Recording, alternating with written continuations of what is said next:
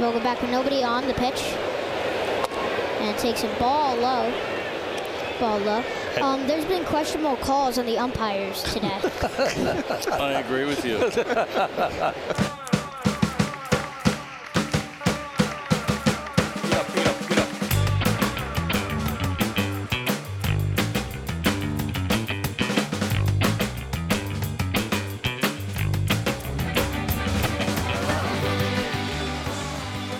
everybody. Welcome to another episode of Put Me in Coach. It's a podcast about baseball, hosted by a couple of guys that love baseball, and I'm one of them. My name is Matt.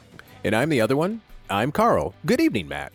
Good evening, Carl. How are you? I am well. I am, uh, as I was saying to you off pod, I'm excited uh, and a little nervous uh, for this podcast because uh, you've got something on deck, uh, pun intended, that uh, I am.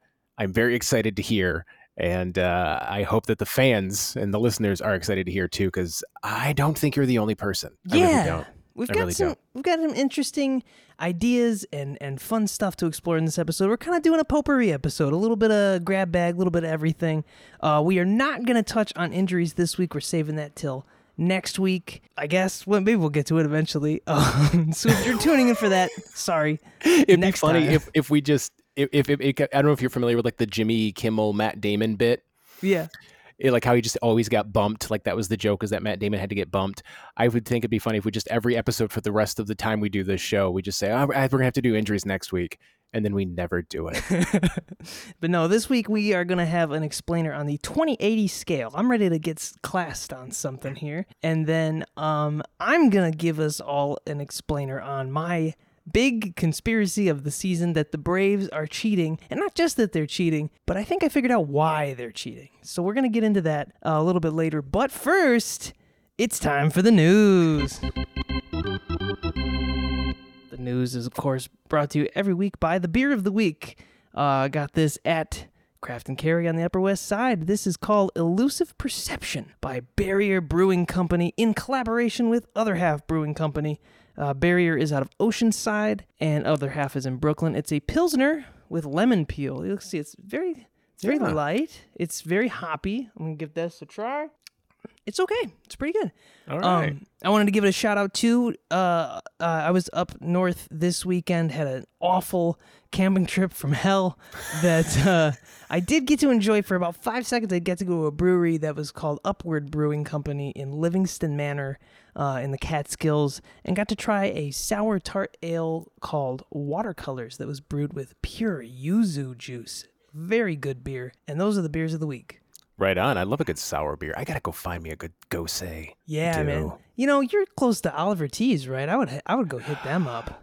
I'm I'm an hour away, but um, Ah. but that said, you know my my in laws are still in Flint, so it wouldn't be too far out of the way. Plus, I got clients out there. I'll, I'll next time I'm in Flint visiting Yeah. clients, I'll I'll go swing by Oliver T's and and hook myself up. All right. So speaking of no bad transition, let's let's talk about the big baseball story of the week. Um, not a good story by any stretch of the imagination. Um, Wander Franco of the Tampa Bay Rays was abruptly removed from the lineup on the same day as the Trop's Wander Franco snapback hat giveaway for fans 14 and under. Uh, eventually came out that Franco was accused on social media of abusing a 13 year old girl. Uh, he did not travel on the team plane to San Francisco.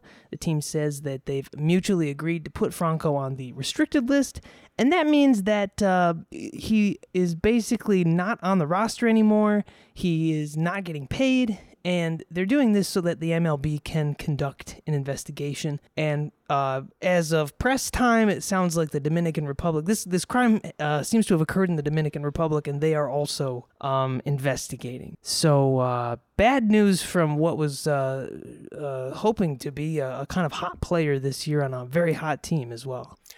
I'm a I, I'm a huge Wander Franco fan as a, as a baseball player. Um, this is a really uh, big bummer. I mean, I, I don't want to undersell it. It- It's I say it's a bummer. What I mean is, just once as a sports fan, I would like to go a month, a year without some more horrible shit Please. happening. Uh, uh, props to the the Tampa Bay Rays and Major League Baseball. Hopefully, they are in fact doing their due diligence. Um, I hope this isn't just sort of a let's wait till this all blows over kind of thing. Um, and God, I, I hope it's I, I hope it's not true because God damn it, I want something good. I just want to be able to root for somebody and just not have to go, God damn it, another piece of shit. Yeah, and there's so many of them in the league, and and unfortunately, so many of them that their crimes are just so brushed under the rug.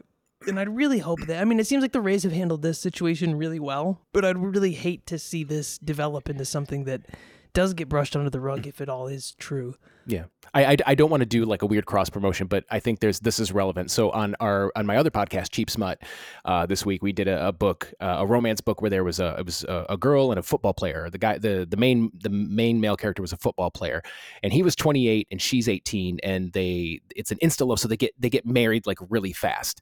A, a totally healthy relationship in every other way except for the fact that he's 28 and she's 18. And my wife Katie was like, "Oh God, this would be horrible." I said that would be the 500th worst thing in the NFL if if a 28 year old and an 18 year old had just a perfectly healthy marriage, a, a, relationship that is not toxic in any way except for the fact that they're 10 years apart, that wouldn't even register. yeah. That's how bad sports can be sometimes. Well, let's pivot to a happier story. And I thank God this was a, a fantastic story. Michael Lorenzen threw the 14th no hitter in Philadelphia Phillies history in his first start at home in Philadelphia. Now, while the baseball community roundly mocked the Tigers for sending Lorenzen as their sole representative to the All Star game, he has a sub 1 ERA since then and is among the league leaders in season ERA in 2023. Um, this is the second no hitter to come from the Tigers 2023 pitchers. Yes, it was for the Phillies. We traded him to the Phillies. We knew it was going to happen. Um, but I'm really happy for Michael Lorenzen. I think that he has really turned a corner as a player this year and uh, really uh, shut all those haters up. And I will not let them forget how much they laughed at Lorenzen for going to the All Star game. Yeah, no, and, and, this is actually impressive for a variety of reasons, not the least of which, and I don't have the numbers in front of me, but I feel pretty confident in saying that the Philadelphia Phillies are a worse team defensively than the Detroit Tigers. Everybody like last year their lineups their lineup was like oops all designated hitters and nobody yeah. could field the ball. Um, and so you know he was you know, he had a rough stretch with the Tigers, but he did this in front of a team that is not very good defensively, and he did it wearing the coolest damn cleats, his custom made Vans. Vans cleats. It's Those, so cool. They don't even make though. He grew up. If you if there's an article on the Athletic uh, or piece on the Athletic about it, if you subscribe, go check it out. Where he talks about how he grew up three blocks from the original Vans store. Like he's from Southern California, so it's in his blood. He was a skateboarder. I mean, he's a, a phenomenal athlete. We all know that he was a proto Shohei. Um, but yeah, they're just the coolest, and now everybody is trying to get their hands on like cleats, and they don't really exist. Hell yeah, Mike! Uh, his his mom and his wife yes. were in attendance and just absolutely, uh, you know, so excited. That was such an awesome thing to see. Um, and you know, good for the Phillies. Like they, I think, are contenders this year, and they're not really getting a lot of buzz like a lot of other teams. Maybe because they went to the World Series last year. I don't know, but um, you know, good for them and, and good for Lorenzen and good for baseball. We needed another no hitter. It's we had none in the first half of the season, and now we've at least had uh, three since then. So yeah, I thought we. Oh. I, I, te- I texted you. I thought Sale was gonna. Sale was so dominant against the Tigers. I thought he was gonna no hit them. They yeah. couldn't. They couldn't hit dick off him. Anyway, carry on. Um, errors are at an all-time low this year, as umpires have been tending to award these borderline infield errors as hits have you noticed this? Because the Athletic had yes. a piece about it this week, yes. and, and it's definitely been something that I've heard a lot of broadcasters talk about. They'll go, "Oh, and that'll be an error. That was a hit, huh?" Um, and there's math to back it up. Um, for the first time since 2019, the sports collective batting average has risen um, uh, from 243 last year to 248 this year. Um, and the number of errors has fallen to the lowest tally per game in recorded history 0.51, part of a gradual decline since the 1970s. The league fielding average is also an all time high, 986. That's awesome. I mean, they banned the shift too, which I also find mm. incredible that the fielding percentage is that high. Well, that's exactly it, and I I completely agree. I listen to a lot of radio broadcasts and of, of different games, and every single time I listen to a game, if there's a questionable call like that, like uh, before Jim Price's passing, he would always you know say he said I I, I wrote that down as as an error in, in pen because he, he just uh, he thought it was an error, and I agree. And in point of clarification, it's a, there's an official scorer at each stadium uh, that makes that determination. And there's a conspiracy theory out there that says that Major League Baseball has put down an edict to them that says eh, maybe let this you know be a little more lenient with that so we can say look we we banned the shift and it's working there are more hits Oh, okay. I see. So you're saying that uh they're uh, juicing the numbers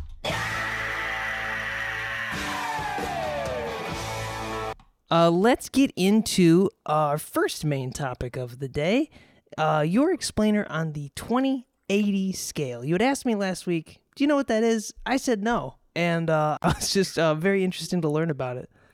and and I'm excited to tell you guys this is something uh, I'm I I think it's safe to say I'm the bigger like stat nerd you know of the two of us um and so this is something that's been on my radar for for a while and I thought it would be uh, really a really good topic to cover because I don't think a lot of casual fans really follow it. So in in, in the past few weeks, we've talked a, a lot about prospects. We talk about how uh, we we talked about them when we covered the MLB draft, and then we covered them again as the trade deadline drew near because prospects are usually the things that get you know the pl- type of players that get moved.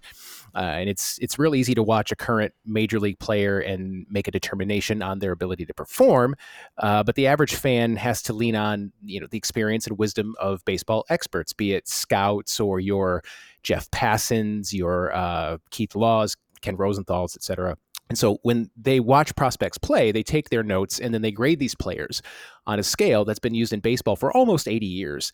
And it's called the 20, yeah, it's the 2080 scale. So today I thought we'd take a look at that scale, break down what each grade means, and give you some real world examples from active or recently active players uh, to help you better understand the scale and how it's used. So I said it was almost 80 years old, right? That's because it is the invention of the scale is credited to the legendary baseball multi hyphenate Branch Rickey, former player, coach, uh, manager. He's uh, famous. He's most known to most baseball pl- fans as the guy who signed Jackie Robinson. Oh yeah, Harrison Ford. Yeah, exactly that guy. Whether he knew it or not, his system was actually uh, it sort of mirrors various scientific scales. So in in the 2080 scale, uh, 50 is the major league average, and then each 10 point increment represents a standard deviation uh, that is better or worse than average. So 20, 30, 40, 50, so on and so forth.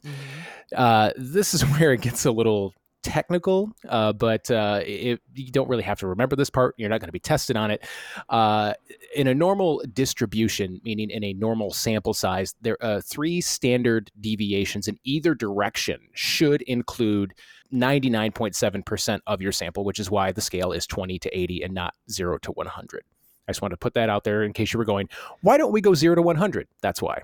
Can you can you simplify that? I, I'm a little lost there. Yeah, think of a bell curve, Uh-huh. right? So if you think of your average, uh, it, it- so in terms of deviation, so every 10, you know, is where you have like these are the 20s, these are the 30s, these are the 40s, so on and so forth. So three standard deviations in either direction. So from 50 down to 20 and then from 50 up to 80 that should include 100% so every time you slide that scale 100% of your sample size or roughly 99.7% of your sample size should be on either side of that Okay, as you slide back and forth I got you. um, that doesn't really apply in this case um, because, and I again, I didn't want to get super technical on it, but that is kind of the point, I guess, because the distribution of tools, and we're going to get to the tools in a minute. Um, some tools, some tools skew higher in terms of like more players fall into one sort of grade category than another, so it doesn't really apply here. So maybe I shouldn't have included it in my notes. Well, you know what? It's there. and then I wrote this line before we get too deep into the scale itself. We, we need to take a moment to talk about what the scale is measuring. Specifically, we need to talk about the five tools hitting, power, running, fielding, and throwing. We've probably all heard the term five tool player thrown around. And in general, that term is applied to a prospect who grades out at at least average in all five tools, which is more rare than its usage would imply. Uh, most scouts and experts tend to shy away from the term unless the prospect in question grades out at at least a 60 in all five tools. And uh, the most prime example of a true five tool player is Bo Jackson. That's that's how rare a true five tool player is. And he was also a very good football player too. So you know, that's how that's how really rare of a player he was. Oh yeah, I, it, it would be very easy to point uh, back at that time. Uh, some people might not remember that Deion Sanders uh, was also a two-sport player at that time, but Deion Sanders was not nearly, uh, quite frankly, the football or baseball player that Bo Jackson was. But on the football side, they were. He was a def- Deion was a defensive player, and Bo was an offensive player. So, uh, yeah. it's like apples and oranges. Um, now, this system on its surface is very simple, but it gets modified uh, by different teams. Some teams will use the five tool scale, but then break it down even further into like subtopics. So, say they give a, a 55 to a guy on his fielding tool. But then on a more granular level, they'll say uh, his fielding instincts are a 60, his range is a 50, and he's got 65 hands. Or his hands are 65. He doesn't have 65. I would like to think if he had 65 hands, he'd be amazing. Um, and also horrible to look at. But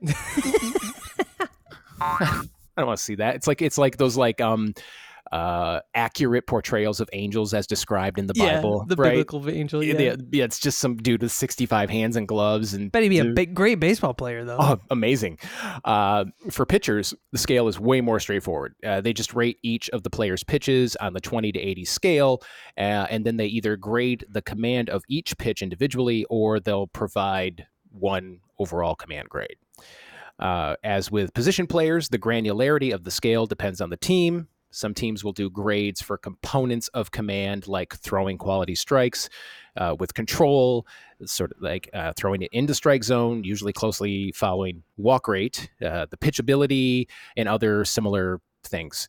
Uh, some clubs will go so far as to have scouts grade deception, arm action, uh, how clean, efficient, or loose the arm swings uh, back on it on the, the delivery, uh, and other components that the industry feels predicts health. So if you can imagine what Chris Sale looks like when he pitches, you know, his arm, he's slinging it. If you're a left-handed batter and you're facing Chris Sale, he's starting with the ball behind you, right? So, you know, and he's six foot five, so he's throwing it from a good like three feet behind you versus a Lucas Giolito type who is what they call sort of like a bow and arrow guy, where he's almost like drawing back a bow and delivering almost from the ear. Mhm. Um, some people think that a delivery like Sale, like a lot of people thought he would be injured constantly because of his delivery. well, Um, well, yeah, but then converse, conversely, when Mark Prior was a prospect, he was considered to be a mechanical freak. Like he had the most perfect, physically perfect delivery. He would never get hurt, never get injured. He was a horse, and it didn't matter. So, um, all of that said, the three core pitches, your fastball, your changeup, and your best breaking ball and command are the four core grades that scouts use to make decisions, uh, and all of that informs the overall grade. Any questions so far? No, it makes sense. It's very. Right. I mean, this is obviously we're we're using MLB players as examples here, but this is mostly applied to guys that are getting scouted, high school players, college players usually. So you know, we're we're kind of picking at the best examples of of some of these scores. When Yeah. I assume it's a lot harder to actually give a score to somebody like 18 years old who you don't know what they're actually going to be in, in 10 years when they make the majors, you know? Exactly. And I didn't include that in the notes, but you just touched on something that I vacillated back and forth on. And that is when it comes to different tools, they will break it down. So, like, for example, especially with you're dealing with 18 year olds coming out of high school. So they'll grade raw power versus like projectable power, like game Mhm. power. So they'll say, oh, this guy's got 65 raw power, but I think he's going to be a 45 game power, meaning like, yeah, he can hit him into the upper deck when, you know, it's just somebody throwing 65, 70 miles an hour in, in batting practice, but can he do that to a, a Shohei Ohtani slider down and away? Right. You know, um, so again, it's it's it's it's scaled to the team. It's extremely scalable, and it can be as broad or as detailed as a team wants it to be. Uh, and instead of going even further down that rabbit hole, I thought this would be a good point uh, to go through each deviation, including a couple of sub deviations uh, on the scale, and provide some real world examples, including the terms like that are actually used uh, as shorthand for those grades. N- not every grade has a, uh, a a term that's applied to it, but I'll let you know when those do. So 20, if somebody grades out as a 20, that's as bad as it, it, gets. So uh, think of Billy Hamilton uh, in terms of his power. Now, his speed, Billy Hamilton would definitely be an eight. Well, Billy Hamilton at his peak would have been an 80 speed, but his power has always been a 20. Um, or Yasmani Grandal's speed, the slowest sprint speed in Major League Baseball. So he's going to grade out as a 20. poor, 30. 30 is poor, not unplayable. Uh, Edwin Encarnacion, you know, a 40 year old dude, you know, probably Nelson Cruz's speed when he was still playing. Mm-hmm. Uh, I think uh, Giancarlo Stanton would probably fall into that. Uh, into that mix uh, these days. Also, uh, Nolan Arenado, I think, is a good uh, 30 speed kind of guy. Uh, below average, 40. It, think of Eloy Jimenez's defense you know, like God, I hope uh, it's it's just an adventure every time the balls hit uh, anywhere near him. This is where we get the first of our two um, sort of sub, uh, the ones that actually have terms applied to them. These teams can break these down any way they want. They can say, "Oh, this guy's a twenty-two point seven five speed." Some teams do when you're getting to that granular level. And I actually mm-hmm. found a couple of charts uh, and I've got the links in the notes where they'll actually apply like times, like for catchers, uh, you know, a, a 20 pop time is anything over like 1.95 seconds or something versus 1.75 as an 80. So the uh, like the gap between a 20 and an 80 is so so granular. Um, 45. This is what they call fringe average. Uh, Reynaldo Lopez is a good example of this uh, in terms of his control specifically. Uh, 50, we've reached the vaunted 50 average. Juan Soto's speed, stay perfectly average base runner. Jake Rogers, I think, is probably a good example. I watch the Tigers a lot, as you do. Runs really well for a catcher, and which is basically average for everybody else. Like you could go first to third on a decent double to right field, but you're yep. probably not stealing any bases. Ex- exactly. You you've eh, but again, there that's where that granularity could come in. So they might mm-hmm. say he's a 55, or let's just say he's a 50, um, but his instincts on the base paths are 60, uh, but his pure sprint speed is a 40 so you can overcome certain deficiencies to get to a larger score. 55 above average. Nick Castellanos's power. Unless something terrible has happened, then there is no scale uh, capable of measuring his true power. Did we actually check if he homered tonight or if the Phillies are even playing tonight, given the Franco news? I would go back and check the box scores, but I'm pretty sure there was a two run bomb in there somewhere. You, do, you you you take a look at that over the last couple days, and I'll keep going on the on the, the Phillies did not play tonight. No. Uh, yesterday they lost. They got shut out by the Twins. So definitely no. Okay, well, it's happening tomorrow, guaranteed. It's yeah, wait until we find get a final determination. Yes, there you go. He could go four for four with five home runs somehow. uh, Sixty plus. They say this is plus. This guy has plus speed. So if you say if you hear somebody say, uh, usually like when they're introducing a pitcher at the beginning of a game, they'll say, "Oh, this guy's got a plus slider." That's about a 60. Um, Alex Bregman's speed is a good example of that, or Stephen Strasburg's control when he's not being held together by wishes and duct tape. Um, that poor guy. Uh, 70. This is where we get into the cleverly named plus plus. So if 60 is plus, uh, 70 is plus plus. Uh, these are some of the best tools in the game. Think of uh, Fernando Tatis Jr.'s arm uh, Jacob DeGrom's slider or Francisco Lindor's defense. Like once you get to 70, you are doing that one thing particularly well and you're known for it. I would also throw uh, Adam Ottavino's slider in there and in that mix, uh, Devin Williams's changeup, mm-hmm. the airbender, that kind of thing. Uh, and then 80 is the top of the scale. This is uh, some scouts consider only one player's tool, and all of Major League Baseball to be 80. There's there's very few people, if any, uh, that would be 80. Although I would argue that we could make a argument for Shohei to have a couple 80s. Um, you're talking Aaron Judge's power, Byron Buxton's speed, uh, or, or Aroldis Chapman's fastball. Like that's Mm-hmm. you know that's what we're talking about when we If you're touching 103 on the dot, located perfectly, no movement, top velocity, that's your fucking 80 right there. Yep, you're you're t- and again, the 80 can be a variety of things. So, you know, I I can't think of anybody off the top of my head, but like if you've got a 97, 98 mile an hour fastball like Gerrit Cole uh, at his peak, he's got that fastball that has all, like hardly any vertical drop. Like that's when people Yeah. say, "Oh, he's got a rising fastball." What that means is that it just resists gravity's pull more. So it's harder for a hitter to predict that it's going to drop where they think it's going to drop, and that's why they tend to swing under those or you know under those pitches. Um, so yeah, so th- there you go. That's uh, a quick, quick and dirty explainer on the 2080 scale. So next year, or anytime you hear them talk about prospects, but especially as the draft comes up, any draft coverage, uh, go check out, you know, and see. Like it'll usually have those five tools, usually abbreviated: HIT, PWR, SPD, you know, that sort of thing and uh, and go take a look, and you'll see like even like Max Clark this year and Wyatt Langford, like the guys at the top. These guys, I think the highest grade that any of them got on anything was like I think maybe Paul Skenes got a seventy for his fastball.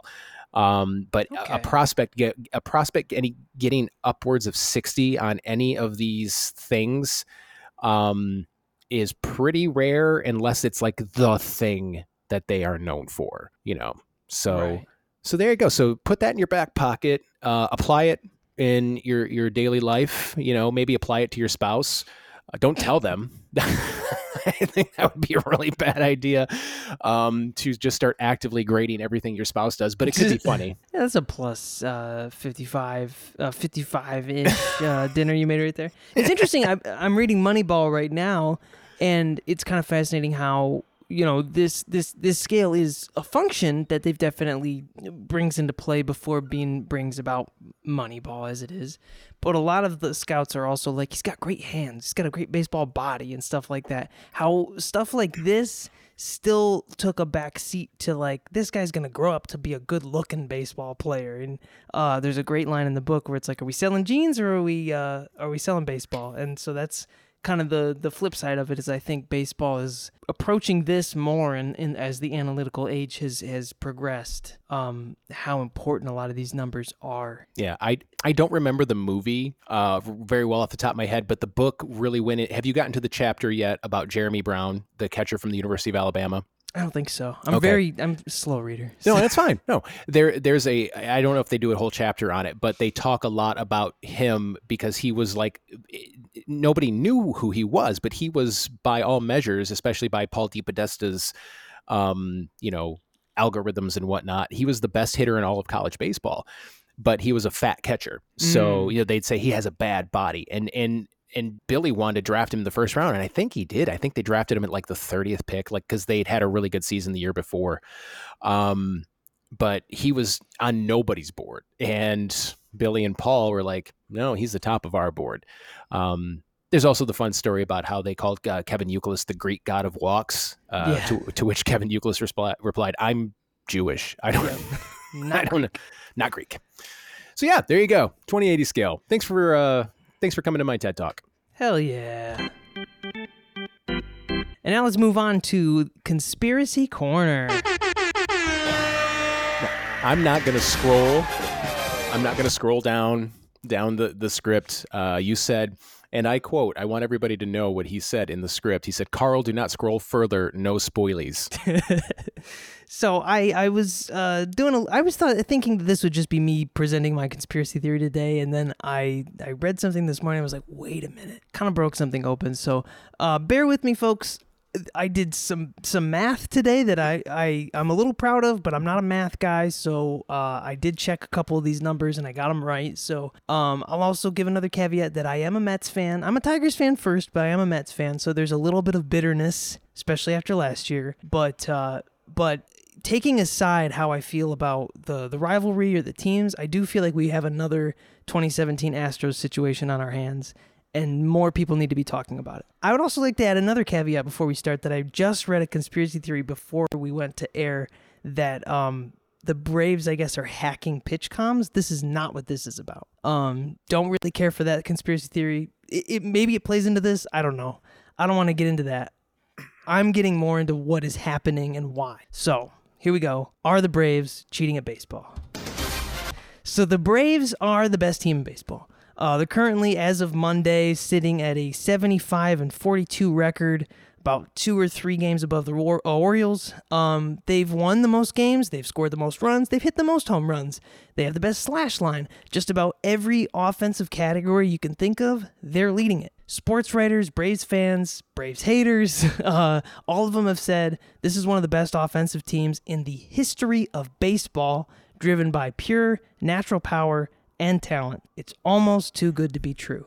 Well, this podcaster thinks it is too good to be true. And while I've posited a few times this year that the Braves might be cheating or using performance enhancing drugs, a couple of times we brought it up on the show. I think I might have cut out a segment at one point. Um, I believe I've unlocked some pretty solid evidence in favor of the theory and why it's happening. So let's get into the evidence. Offensive production is indeed up across the board. Not a math guy, but I did some math. So the Braves are currently on pace to hit roughly 308 home runs as a team, 65 more than last year, and at a rate roughly 50% higher than 2021 or 2022. And I do want to remind everybody I've, I cite a lot of stats from 2021. They won the World Series that year. That's really important to keep in the back of your mind. Um, this would make them the most home run hitting team in the history of baseball. Putting that out there. 308. The record is 307. Uh, team OPS is a full 10% higher than either 2021 or 2022. Batting average is 20% higher. They're on pace to strike out about 100 times fewer, uh, but the walk rate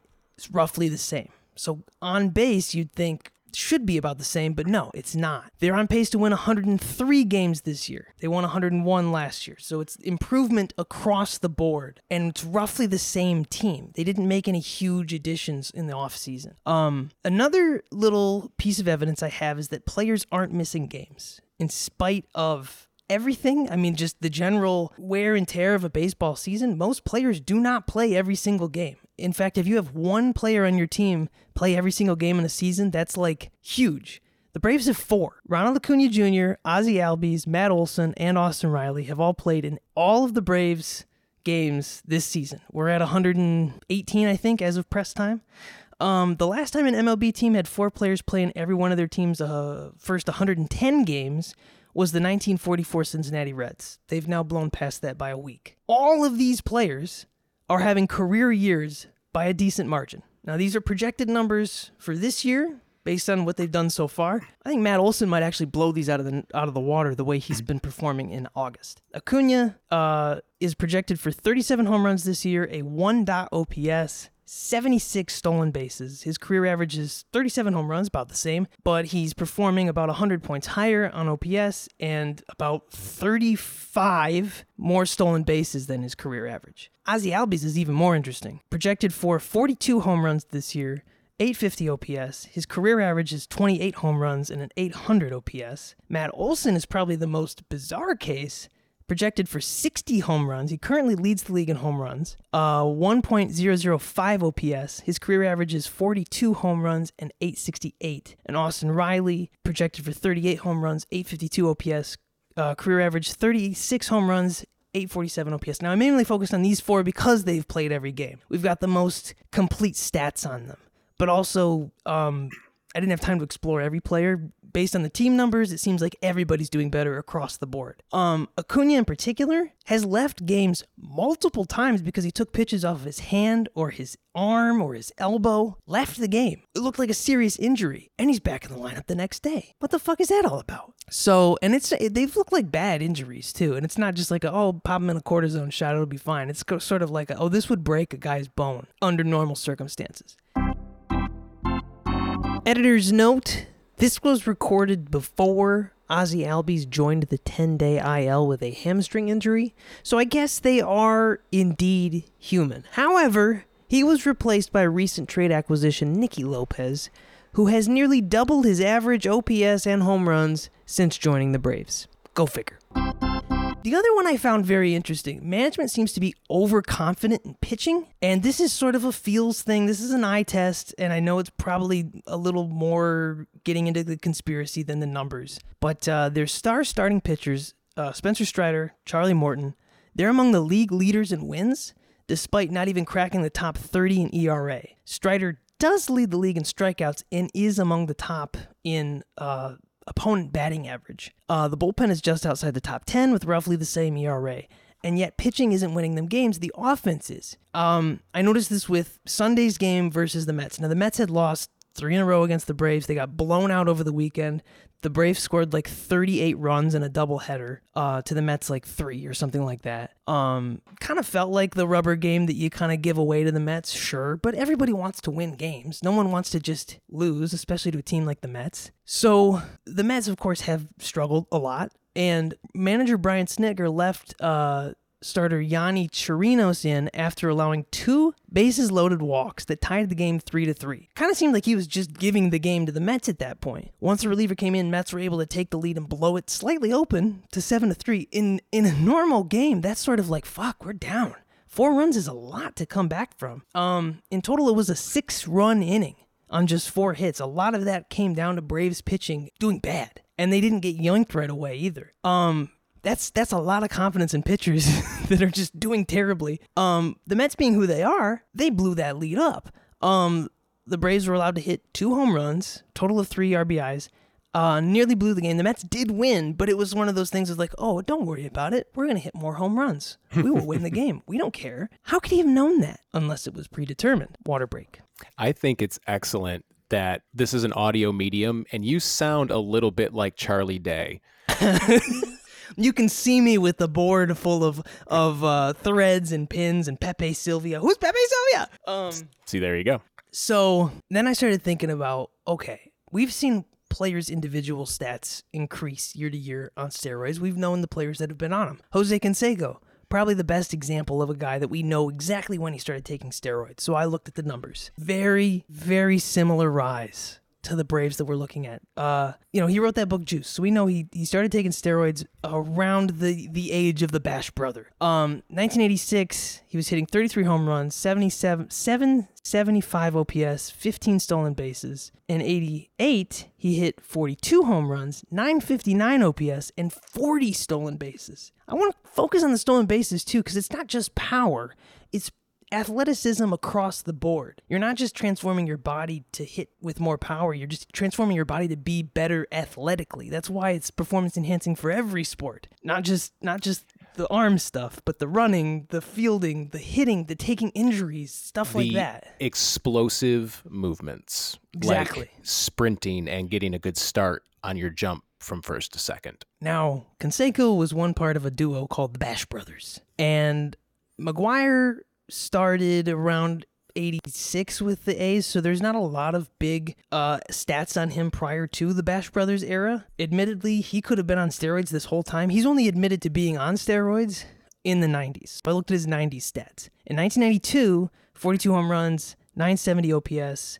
96, he goes to 52 home runs, 1.198 OPS you can see the way that steroids help these guys in their careers. Alex Rodriguez, he was off and on steroids throughout his career, and we can actually see it in his stat line. Oh, this was a year with steroids. This was a year without, or or less of them, or less effective ones. You know, I looked at 2006 versus 2007. Uh, 06 was 35 home runs, 914 OPS, 15 stolen bases.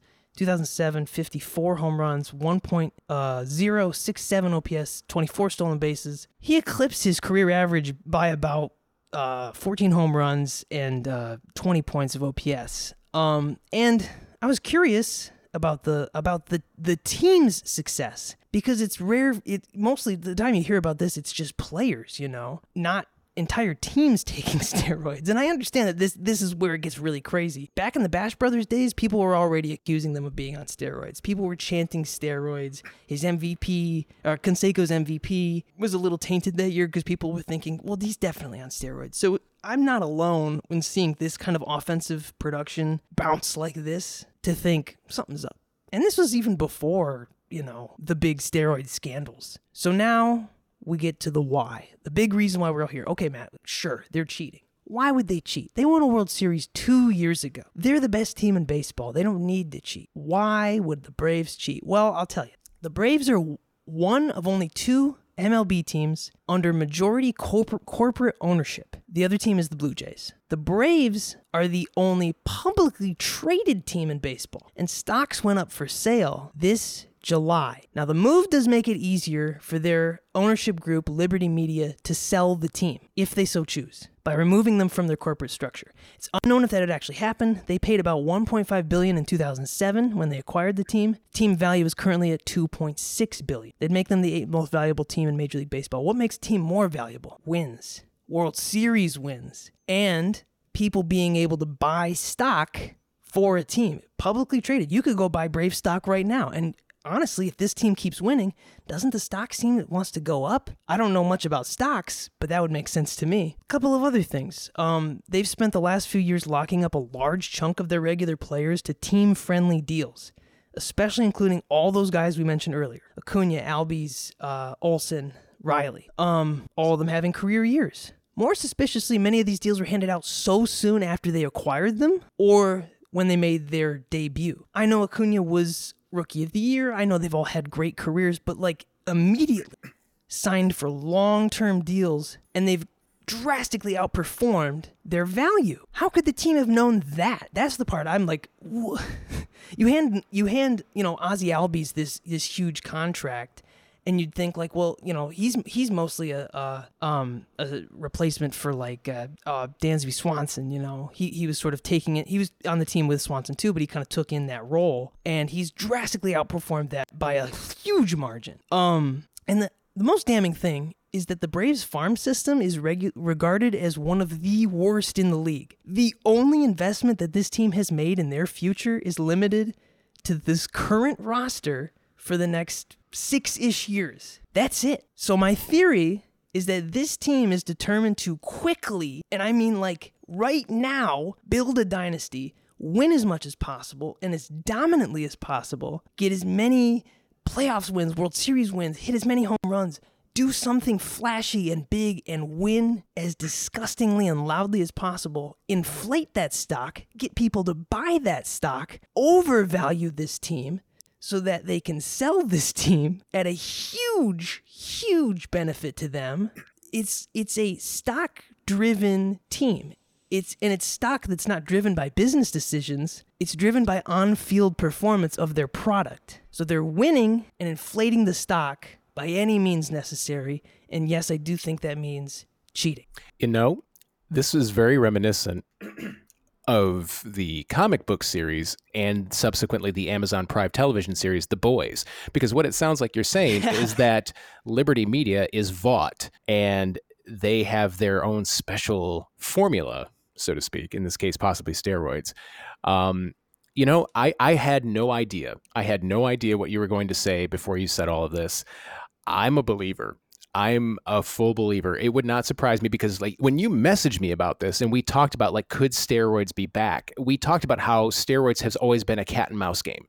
Mm-hmm. So you know the the mouse in this case would be the players trying to uh, take the steroids and, and elude the the cat, which in this case is like decency, I guess, or you know whatever MLB. Uh, the Department of Justice, whomever, the government. The government got involved in the steroid scandal the last time around. But the mouse is always advancing science faster than the cat. That's just the way it is. People who are trying to detect steroids are always playing from behind. That's just the way it is. Do I think that a team could learn lessons from what happened 25 years ago in the last steroid scandal and say, let's keep this shit in house Nobody breathes a goddamn word about it. We have our own special formula. That's what happened with the the sticky stuff. There was a, a yeah. dudes were calling the one guy who worked for the Angels because he had that special mix. They had a proprietary mix. Could it reasonably happen that this team and this organization has done that? It, I, I, I think yes. Are we saying definitively? Matt is. I'm scared to death. Um, but the one flaw and there's only one minor flaw in your plan that I, I still don't think sinks it. that is Matt Olson has historically been durable. Uh, he injured himself at the beginning of the 2019 season. He had a broken bone, uh, the hamate bone or hamate bone, the, that seems to be breaking in everybody these days. Um, but otherwise, he's played in either every game or like I think his lowest total was 156 outside of the 60 game uh, 2022 yeah. season. But that said, his offensive production, he I think he cat like 39 home runs was his, his previous season high, and he's already eclipsed that with like 40 games to go. Yeah, and uh, like um, I said, on pace for 60, which is as many as Judge hit last year with huge fanfare. You know, yeah. Like, exactly. I, by the end of this month, if he continues on this streak, him and Shohei both, it's going to be it's going to be a lot in September. You're going to never hear the goddamn end of it. Um, the only thing that's going to make it a little more tolerable is the fact that he's not playing in New York. Um, yeah. And so we're not going to get like that constant East Coast bombardment, but uh, he is playing for the Braves. So that sucks. Um, I, it's only a matter of time. It's only a matter of time before we have another steroid scandal. I, I, I firmly believe that. And if you were going to try and convince me that this was it, or at least the start of it, I'd I'd buy in. So you've you've convinced me. I yeah. I I strongly believe that this could be happening. I'm not going to, obviously I have you know nothing definitive to say about it but like i told you before the record i'm like terrified this is going to be our John Boy moment like next thing i know we're going to be talking to evan drellich and ken rosenthal uh, and being interviewed for the athletic god i hope i'm wrong because i'm nervous about everything um, but I, you know, I don't think it will the numbers are out there if you want to check my math. Uh, I used baseball reference for a majority of it. Um, MLB.com, StatMuse, and I hate to say it, uh, for some of these, uh, especially the the older players, um, like Canseco and McGwire, I use Chat G- GPT. Uh, little easier to compile the questions of what was this year versus this year. Um, but you know, I I didn't know that with baseball reference you can actually export to a uh, an Excel file. So. I was hmm. doing a lot of that. I was doing a lot of Excel work. Uh, I'm not a math guy. I've said it a million times on the show, and I was doing so much math for this because I was like, these numbers don't make fucking sense. Players have great years. I'm not going to deny that at all. I mean, you know, Shohei Ohtani gets better year after year. You know, I, I, think that that is real talent. I wouldn't even say these guys are bad baseball players. I, I fully admit that they are very good baseball players. I mean, Olson was great with the A's. You know, Acuna I think has been good for a long time, and and injuries really the only thing that's brought him down. I just think that there's something to this entire team hitting at this extraordinary level, and no one is questioning it. No, everyone is just wow, the Braves are doing so good. I was a little tuned out of baseball in 2017 was everyone like, wow, the Astros are just winning so many games. This is crazy. Because to me, this is like something has to be looked at here. Like it's just, and if it's nothing, great, we'll move past it. The Braves can win their World Series and, and, and I'll call it a day. But I just wish more people in baseball media would think like, it's too good to be true because it must be. Yeah, some somebody will ask the question, and it, nobody did ask the question right away uh, with the Astros. Everybody was rather enamored because they had spent so many years being a laughing stock. We've mentioned it on the show before. Like in 2011, they had a, a Nielsen rating of 0.0. Their games were being watched by nobody. Wow. And they were drafting play. They drafted Carlos Correa. I, I believe Jose Altuve was an international signing. Uh, Kyle Tucker was in there somewhere. Alex Bregman was in there somewhere, and they did some really smart things. But then they also cheated mm-hmm. you know?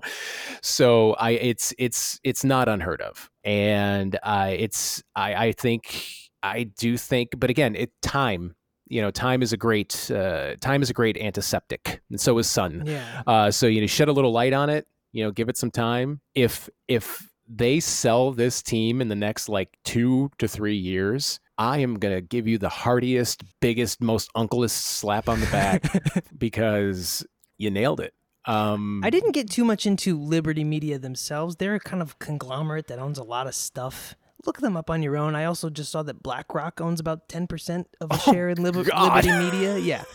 they are they're kind of their own nefarious group, but specifically I wanted to focus on their the, the parent company that they own the Braves under, which is called Braves Holdings or whatever. And that's the part that's publicly traded. So the Liberty Media element of it aside, I do think that there is a strong chance that this is loudly signaling. And they, you know, in the press release, they're like, "Well, we've made it clear that we are a very well-run baseball organization, and, and we want everyone to know that this is this is the kind of baseball organization that you set an example by." Okay, yeah, you're trying to sell the team. You're trying to show buy this team, everybody, and, and buy stocks. Braves fans are buying stocks like crazy, and I would too if if the Tigers were publicly traded. Fuck it, you know. But yeah, I used to own one share in Marvel, so I get it. hey, Yeah, back when they were still a publicly traded company that only made comic books, but uh, you know, that's how old I am. Man, I you know what? I hate the Braves, but I still I I still respect the hustle, I guess. But if the hustle was a little ju- and that's the other thing I want that was the point I wanted to make. Eh, eh, yes, they are great baseball players, but a lot of bad players took steroids too and that's something that we talked about in our text thread was that most of the guys who got dinged for them you got a couple of, of bigger names eh, eh, caught up in all that but most of the players that got busted for it were career minor leaguers who never amounted to anything and then there are some guys who just got away with it and just had a middling career either way. Steroids are not and uh, like a magic elixir. They're not going to i'm not going to take steroids and then go out and hit 45 50 home runs. Right. neither are you you know? Right. that's why i i mean i still think like barry bonds should be in the hall of fame irrespective of whatever he did. He was a great fucking baseball player. His his career before you know he went to the giants was a hall of fame career um he was just a dude who was hyper competitive and pissed off that mark mcgwire and sammy sosa were getting all this love um, and and he wasn't, and so he decided to do what he had to do and became the Barry Bonds that we all remember and and and mock in some Yeah. circles these days. It, th- so are are already good players taking steroids and making themselves better collectively? Quite possibly.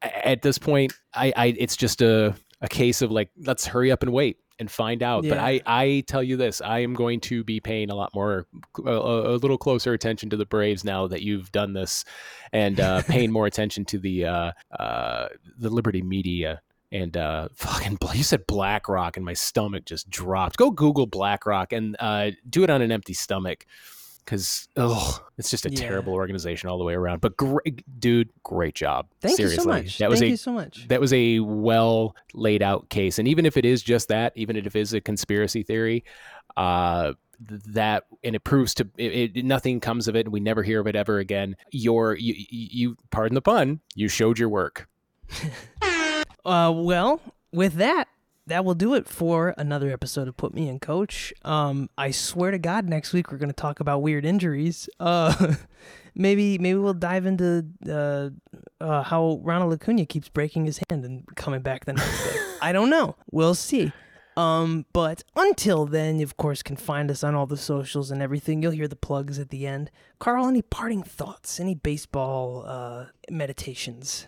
uh congratulations to kevin brown who is now uh back in the baltimore orioles uh, broadcast booth. Uh, he put out a very lovely message to the fans, you know, saying he was bummed that it was, uh, you know, attention was paid to him. It should be on the team and the great season they're having, uh, and that made me feel good. So I'm excited. I'm excited about that. Oh, another fun fact: while I was doing my research for my 2080 scale, do you know which Detroit Tiger is ranked 13th in Major League Baseball in terms of arm strength? I do not.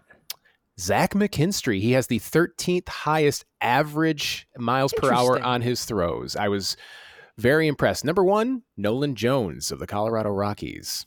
I don't know who that is. Nolan Jones? Nolan Jones. Elly De La Cruz is up there. Fernando Tatis is up there. Uh, Oneil Cruz would be up there. But shout out Zach McKinstry. You're the 13th best thrower guy in the baseball. Makes the whole Tigers situation weirder because right now they got Matt Vierling playing third base and McKinstry's uh, somewhere around second usually, but like put the guy in the outfield. But I guess we don't have room in the outfield because we've got two other lefties that also throw okay. So Yeah. what can you do? That's the Tigers for you. All right. Well, for Put Me in Coach, we will see you next week. Put Me in Coach is an Arctic Sounds original podcast hosted by Matt Coggins and Carl Mizell. Theme music is by Quack Quack Seat Back. Edited and produced by Matt Coggins. Check out the footnotes of this episode to see links to all the great highlights, articles, and sources we mentioned on the podcast today, as well as the full theme song and ways to get in touch with us. For more, find us on Twitter and Instagram at PutMeInPod or at our website, putmeincoachpod.com.